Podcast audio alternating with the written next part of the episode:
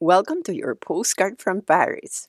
This week has been filled with a sense of transition and change. Have you ever felt like that?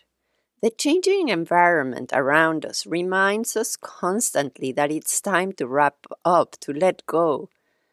But it's also time to pause and reflect, to know where we're standing and where we want to move ahead. Today, we say goodbye to November of twenty twenty-two.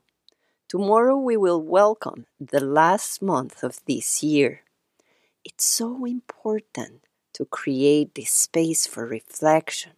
So next time that you're outside looking at trees on your path, can you take a moment to reflect on one thing that you did well during the month of November? What are you most proud of? Make sure to take time to celebrate, to take it in. You can also think of one lesson that you learned that you're keeping with you. And very important, think of one habit that you're holding on to for the next month.